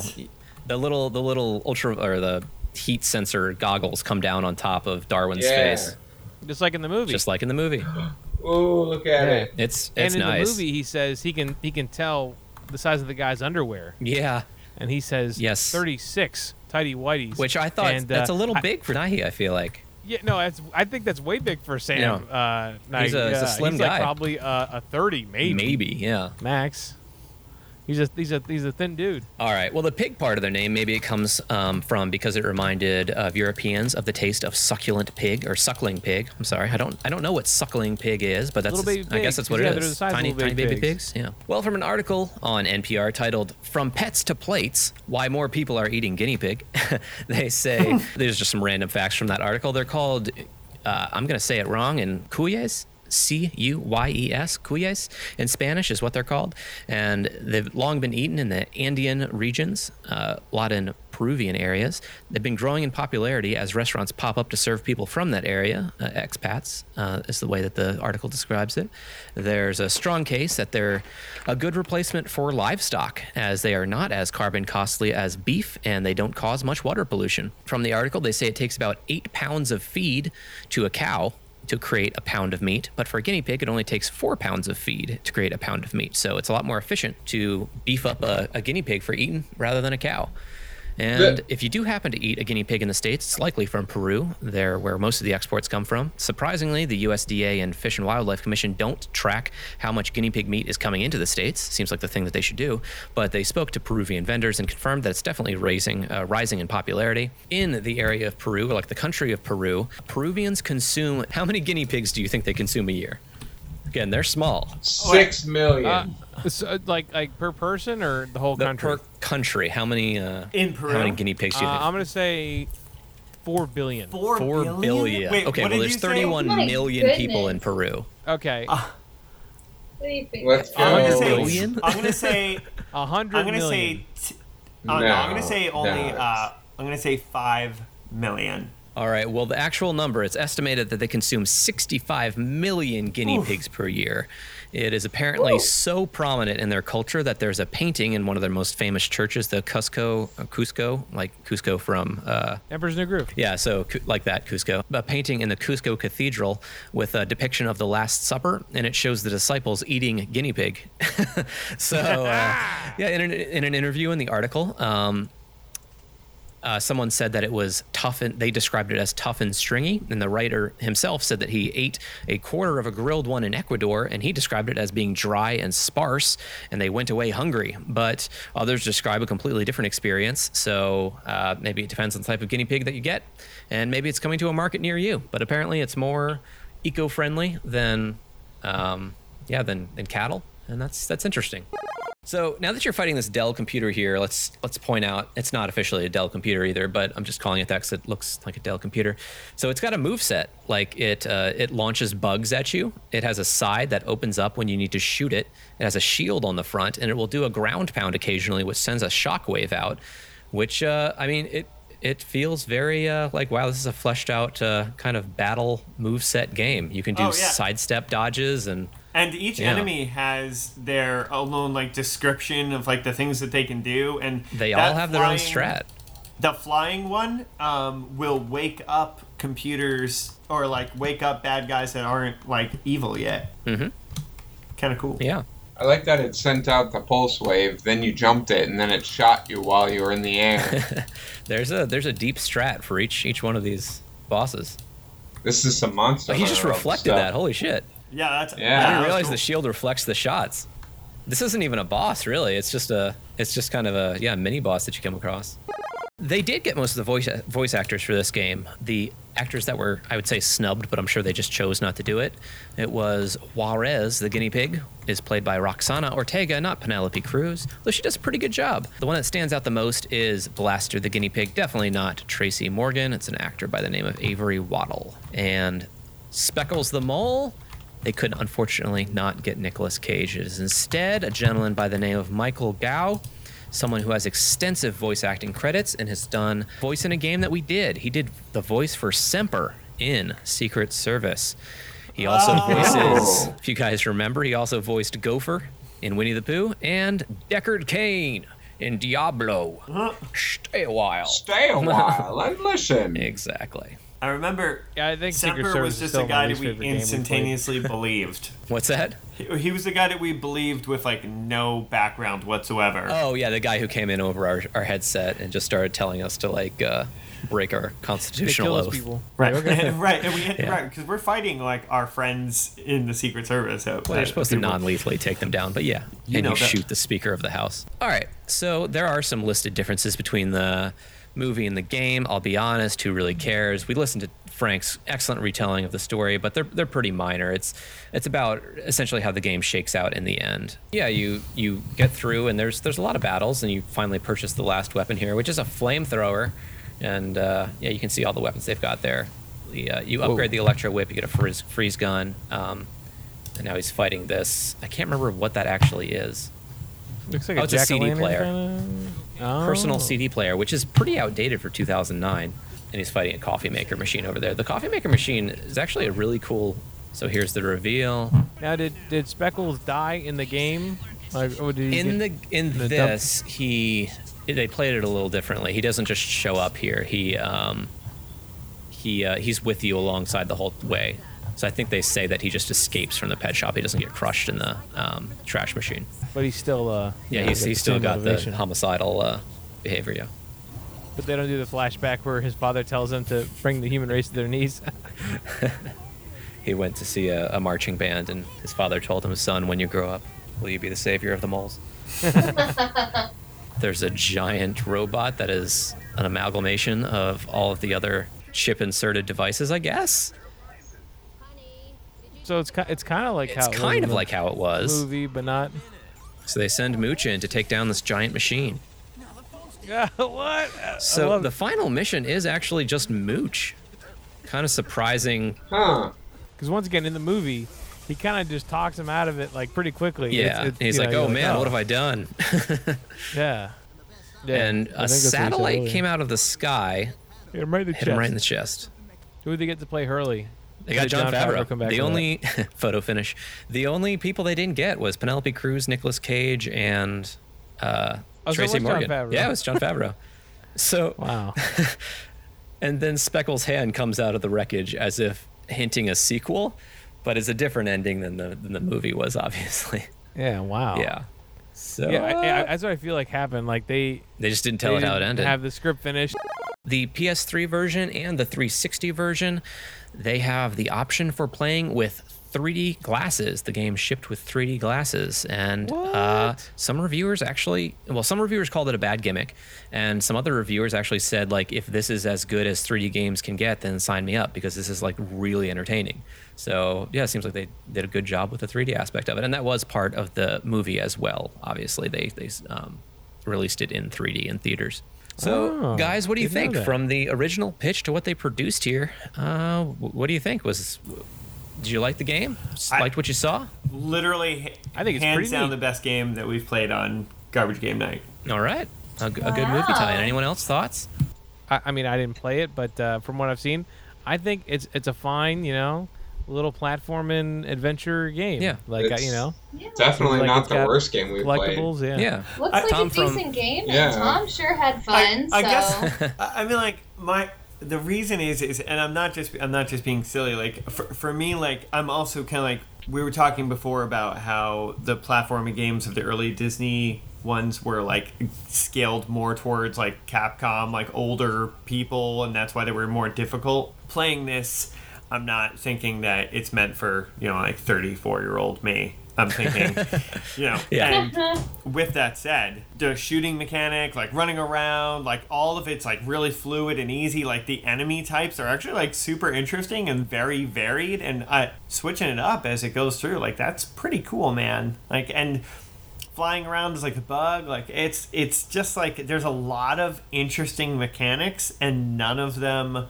are bad. Like it, I feel like that's what you'd want from like any game is to be like, hey here's our pitch. We're doing a platforming with a little bit of shooter, but like our gimmick is we're a guinea pig and a fly, and like it's it is entertaining. I don't know. I just feel like Yeah. like if I were to pick the parts here where I was like.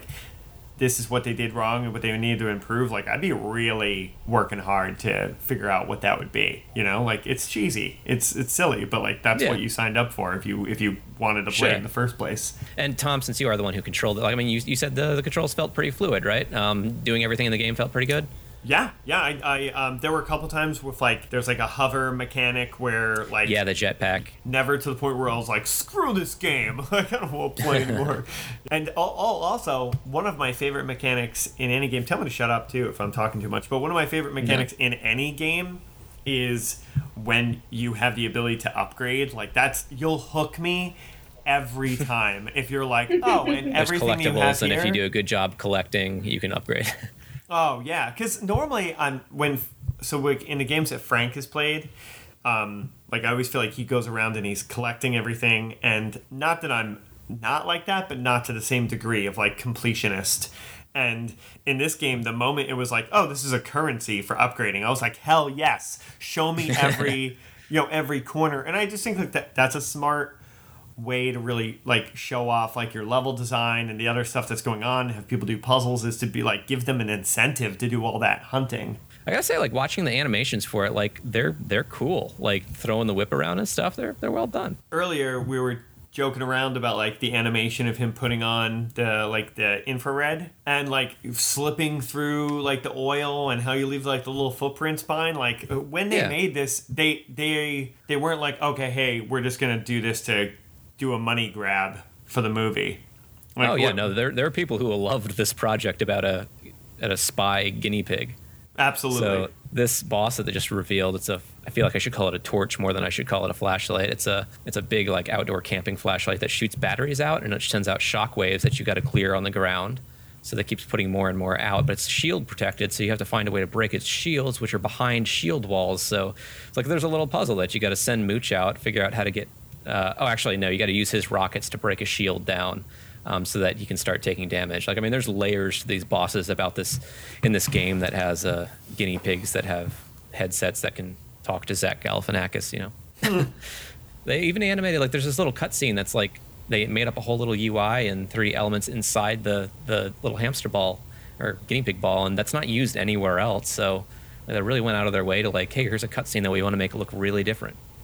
This one's uh, this one's for you, Tom. The first time that you take out a coffee maker, he says "Yippee ki yay, coffee maker." oh Great, that's amazing Great line. a little die hard yeah Does yeah. he say that in the movie too? Oh, does he? Uh, maybe he does. This game, I did note that it like gives me similar feels to like what, what I like about Lego games. Like, there's constantly a lot of uh, like boxes just around that you, will give you a collectible that you need like a thousand of to do an upgrade. So yeah, you just want to break everything you see because it's easy to do and like stuff explodes out of it. So that that's fun. So let's go ahead and get into the critic reviews. What the critics thought of G-Force, the game based on G-Force, the movie. So a Metacritic score is the aggregate of critic reviews from zero to 100. You guys, what guesses do you have? Go ahead and send them to me on Discord chat if you have any guesses as well. Hit me with them. What do you think this game got? Zero out of 100. Wow, we have some scores in, and they're pretty high. Hunter says 65. Carly says 84. Tom says 77. Frank says 75. You went a little higher than everyone else this time. Hunter, congratulations. You're the closest. It has a 61 on PC. Right. Actually, it may kind of, you guys might kind of cover the spread a little bit. It has a 61 on PC, a 68 on Xbox 360, 68 on PS3, 69 on Wii. Frank, you were closer to the Wii version, but that's okay. Hunter, congratulations. Nice. And um, Nice. I'm donating my points to Tom. fair enough. uh, marked All down. and Son of a bitch. uh, any guesses for what the movie got on Metacritic? I'm gonna say 65. 65, so lower. Okay. I'm gonna, I'm gonna say the same. I'm, I'm gonna go 77. Congratulations, Carly. The movie got 41. Ooh, Yeah, the movie did really? not do very well. Um, I know you love most movies, Frank, and you probably got a lot of them. What was your opinion of the movie? We didn't actually ask you, Frank. Yeah, no, I, I enjoyed it. I, I think the um some of the gags were stupid Yeah. and like the, the the movie lines Yeah, like the cliche, like, attire, and he said, "This is my little friend." Like say hello. yeah, what? And then and then Jon Favreau's character goes, "Hello." You're just like, God, But it- like kill me now. Like when when he sneaks in and he's on a coat rack next to the dead animals, he said, someone asks, like, where are you? Um, what's his in name? the morgue. Yeah, I thought that was Darwin, funny. and like, I'm in the morgue. That's a good line. And then he jumps down and he like cuts through with a blowtorch the wall, and he says, "Good thing I took a shop." parody of uh, yeah, yeah. He's like, glad I took shot. But before that, as he's cutting it, he says, "Don't you wish your blowtorch was hot Yeah. like mine?" All right, well, let's read uh, a few reviews here. I'll send out some reviews to you guys. I'm not screening these beforehand. If you guys want to get into your critical review voices or whatever you feel is appropriate for the sake of this review. The game mechanics, voice acting, and enemy designs are all wonderfully polished. But if people could live on polish alone, there'd be gourmet restaurants serving linoleum and fingernails. and why did you read it in that voice? I think it'll be That's It's- the, that's the worst Matthew literally the McConaughey first voice- impersonation I've ever heard. It was the first voice that came Oh, I, to my head. I thought there was a reason that you read it, and the reason I thought was because it's by No. Gamer Revolution. well, yeah, Gamer Revolution gives it a 50, and that's what they say. Uh, this review is by oh okay, it's by IGN, anonymous IGN. all right, the big I. They gave it a 73. Yeah. And they say, yes, the story will be an enigma if you haven't seen the flick, and sometimes levels can seem like they go on and on. But collecting data disks, solving puzzles by flipping between Mooch and Darwin, and blowing up possessed blenders is fun, okay? it really makes you feel like you're a guinea pig. And Carly, what do you have over Okay, That last line was me. Overall, Disney Pixar's G-Force is one of the better movie-to-game titles available. The way in which it has been developed and the majority of the game's many features makes the title stand out in a such a crowded genre, despite its faults. That's right, from Console Monster, 65 out of 100. Some positive reviews. Okay, now for a section we call Someone Else's Treasure, let's take a look at, uh, well, is this garbage someone else's treasure, or is it even garbage, which we'll get to later? It holds a user score of 6.2 on Metacritic. This game has a very positive on Steam with 140 reviews. So let's hear some of these positive reviews that are out there. Frank, what do you have? This one is from Dumblord on Steam. The phrase, it's just a game, is such a weak mindset. That's right. Recommended. It's more than a game, G-Force. Tom, what do you have over there? So by Jayan. It says G-Force is surprisingly strong, especially for a game based on a kids movie. It reminds me of Ratchet and Clank a bit, especially the ability to upgrade weapons and gadgets. I'm playing with my five-year-old son, and it gets a little intense at times. We're both having much fun going through levels and meeting the characters. Hunter, what do you have over there? This is from Mom. Mom on Steam. I write reviews uh, because I like to play games on Steam. This game is harder than Dark Souls. If you're not a very experienced gamer, you have no chance of getting past the tutorial. It is truly a transcendent experience and a rite of passage to becoming a true gamer. If you want to beat this game, you'll need to be a man of focus, commitment, and sheer fucking will. you will need to eat, sleep, and fuck this game. You I think cannot- shit is what you. Eat, sleep, and okay.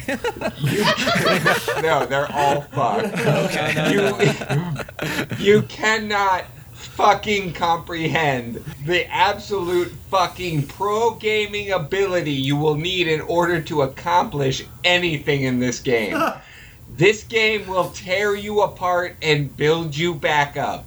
This game will make you laugh and cry. It will anger you and it may even arouse you. this game is an absolute must have for anyone serious about gaming. That is an amazing Wow! Wow! yeah. Hunter, there were there were Oh times my goodness! where you reminded me of Mrs. Doubtfire. That's, I was going for like a Minnesotan mom. Yeah, I got the Minnesota, and that was good. Yeah. Tom, If you like serious difficulty, this game is super hard. I only got through a few levels, then gave up. A few days later, I decided I wanted to return the game. Literally two days after requesting a refund, I got an email saying, Your playtime is over two hours, so we can't give you a refund. Yeah, I said that the game was really hard. Of course, I have over two hours of playtime. I literally spent over half an hour on a single room because there were flying razors, like frame perfect inputs to dodge and attack. Now, I have a twenty dollar game in my library that I'm just never gonna play. And yeah, the game is twenty dollars. what were people at Disney Interactive on when they made this game? Wow. and not a good wow. Not recommended. or Frank, what do you have over there? This review is by Alley Cat on Steam. Something like this happened to my friend Mike. Recommended.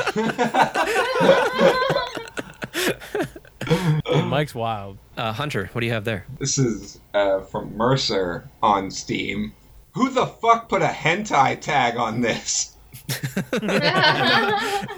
Carly, what do you have there? Very strategic and yet easy enough for as young as four years old to play. I bought it as a birthday gift for my 20 year old. I thought I'd steer him away from his pro wrestling and golfing games and into something cute. He and his girlfriend really like it, and they both say it's a fun and cute violence animal silliness style. Five out of five. I don't know what that last sentence was. It's a fun and cute violence animal silliness style. I was, What? I'm really trying to pin I read down. that correctly. I just want the record to, Yeah. to show.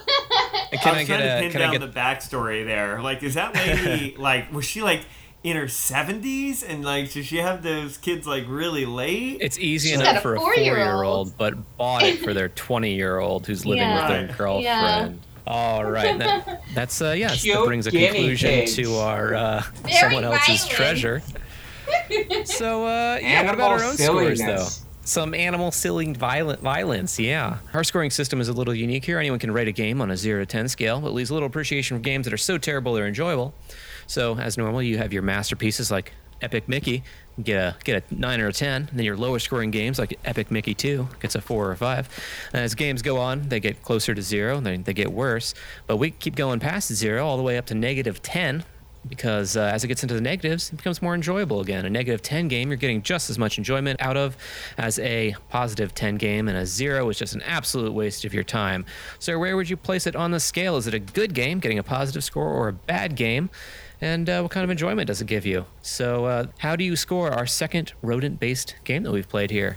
Uh, let's see, starting with, let's start with Carly tonight since we introduced you first. What do you think, Carly? Well, you know, I, I didn't get hands on, but I, I I've enjoyed watching Tom play, and he has sounded really excited by this game. I think it looks fun. I'd love to give it a go. I'm gonna say I'm going to give it an optimistic, positive four. Then, Okay.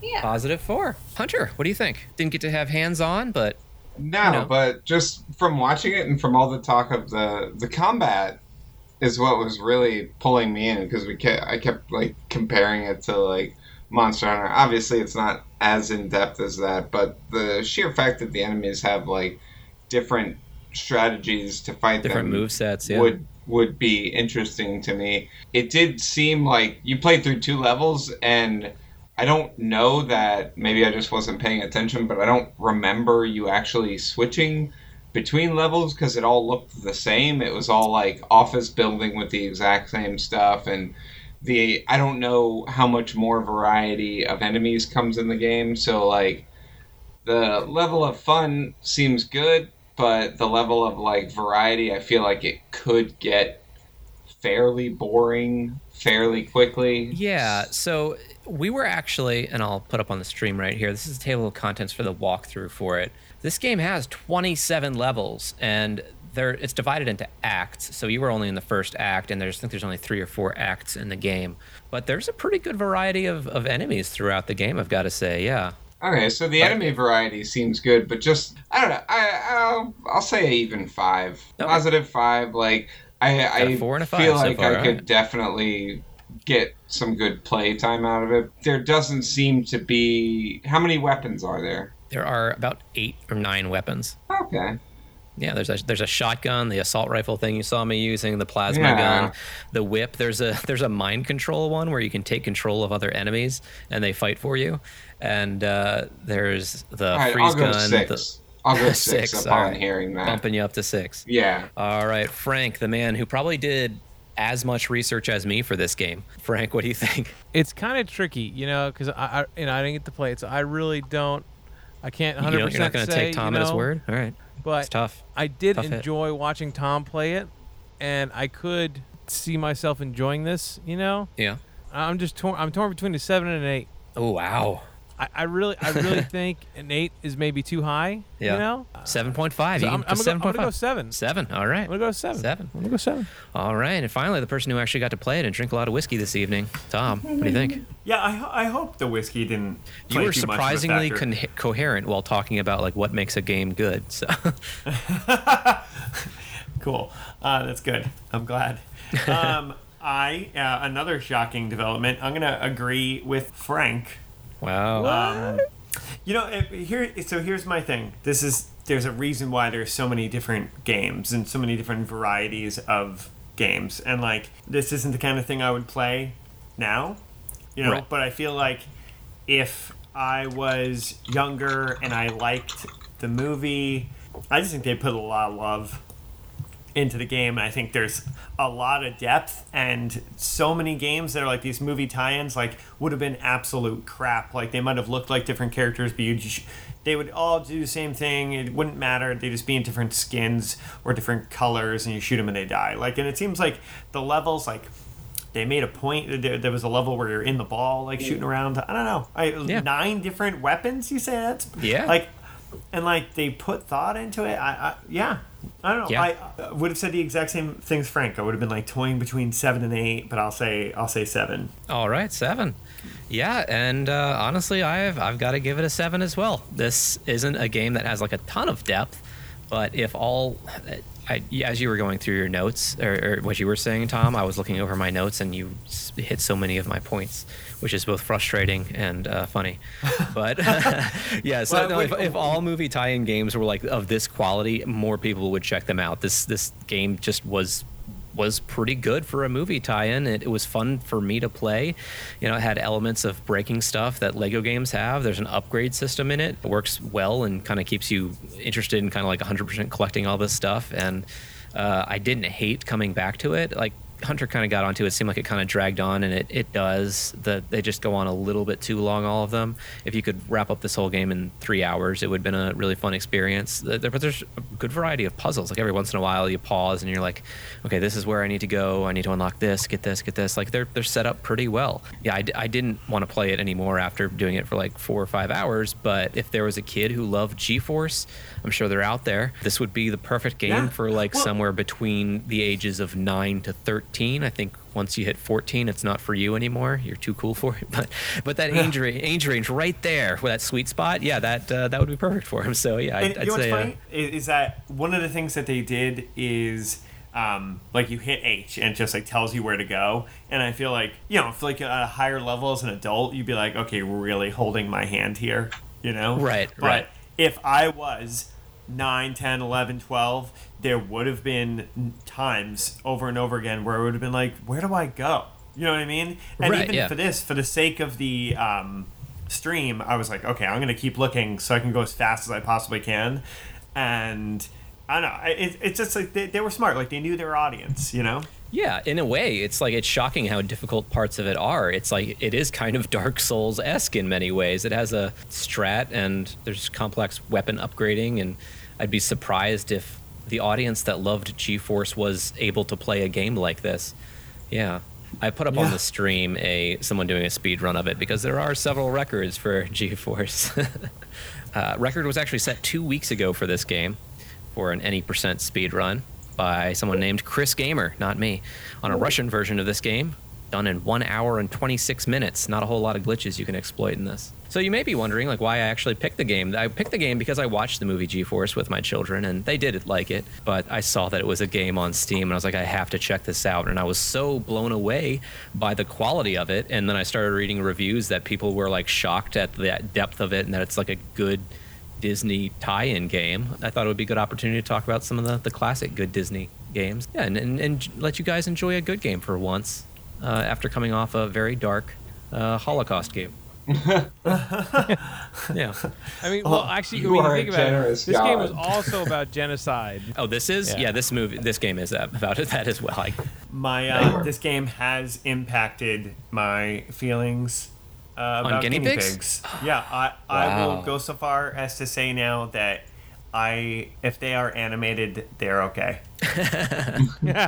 and honestly, check out like just if, if anything, if you have a subscription to Disney Plus, check out the movie because it's just shocking. It's- like all it's these big name actors and like they're very seriously acting with. Well, in front of a green screen, but there's a guinea pig in front of them, you know. So we've come to the part of the episode where someone has to be rewarded for their efforts this evening, and let's see, counting up the scores, and when I when I do the math of Hunter's dedication of points, along with the points he earned himself, for braving facing his fears, which is the greatest thing I think anyone can do. Really, face their fears and overcome trauma. Uh, I which don't is want. exactly I what don't want this fucking thing. it's exactly what Tom did this evening.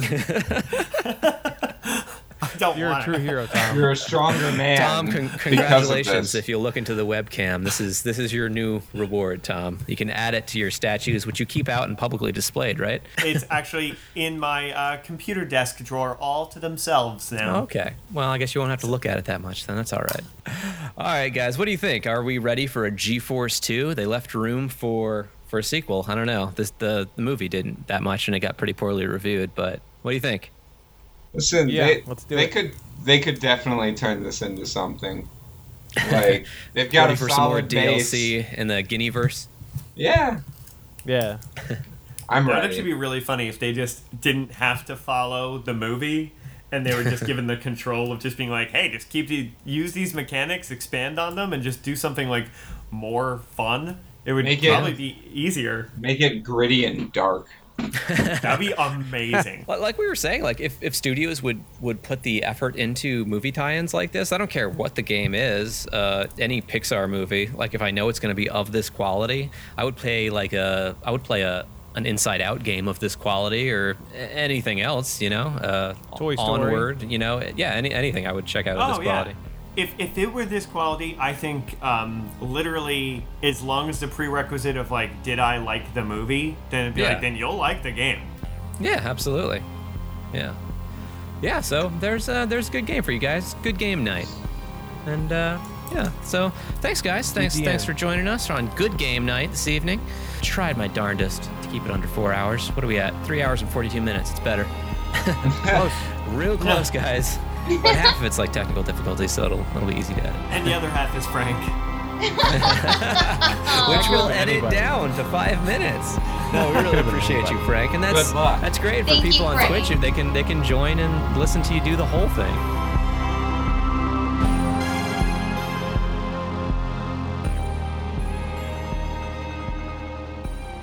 Clips in this podcast were used in compliance with the U.S. copyright fair use exemption for criticism and commentary. Garbage Game Night makes no claims to ownership over any games played and has no affiliation with any developer or publishing company. For additional references on cited articles and quotes, check our episode related blog at garbagegamenight.com. Or if you have a comment about the game we reviewed or have a suggestion, drop us a line. Gar-